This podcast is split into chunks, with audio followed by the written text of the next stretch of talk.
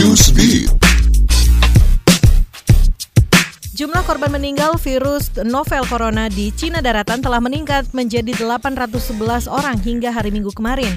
Angka ini melampaui jumlah korban meninggal SARS pada 2002-2003. Komisi Kesehatan Nasional Cina seperti dilaporkan New York Times menyatakan jumlah kasus meningkat menjadi 37 ribuan kasus infeksi.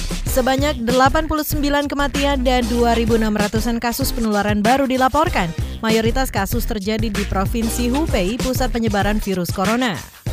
John Jones berhasil mencetak sejarah sebagai petarung dengan jumlah kemenangan terbanyak dalam perebutan gelar UFC dengan catatan 14 kemenangan.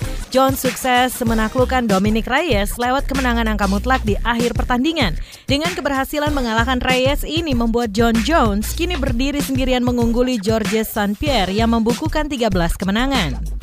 Guinness World Records telah menunjuk restoran Gibson Gourmet Burgers and Ribs di Afrika Selatan sebagai pemenang rekor resmi untuk varian milkshake terbanyak secara komersial. Dilansir Reuters, restoran ini punya total 207 jenis milkshake dan siap langsung disajikan kepada pembeli.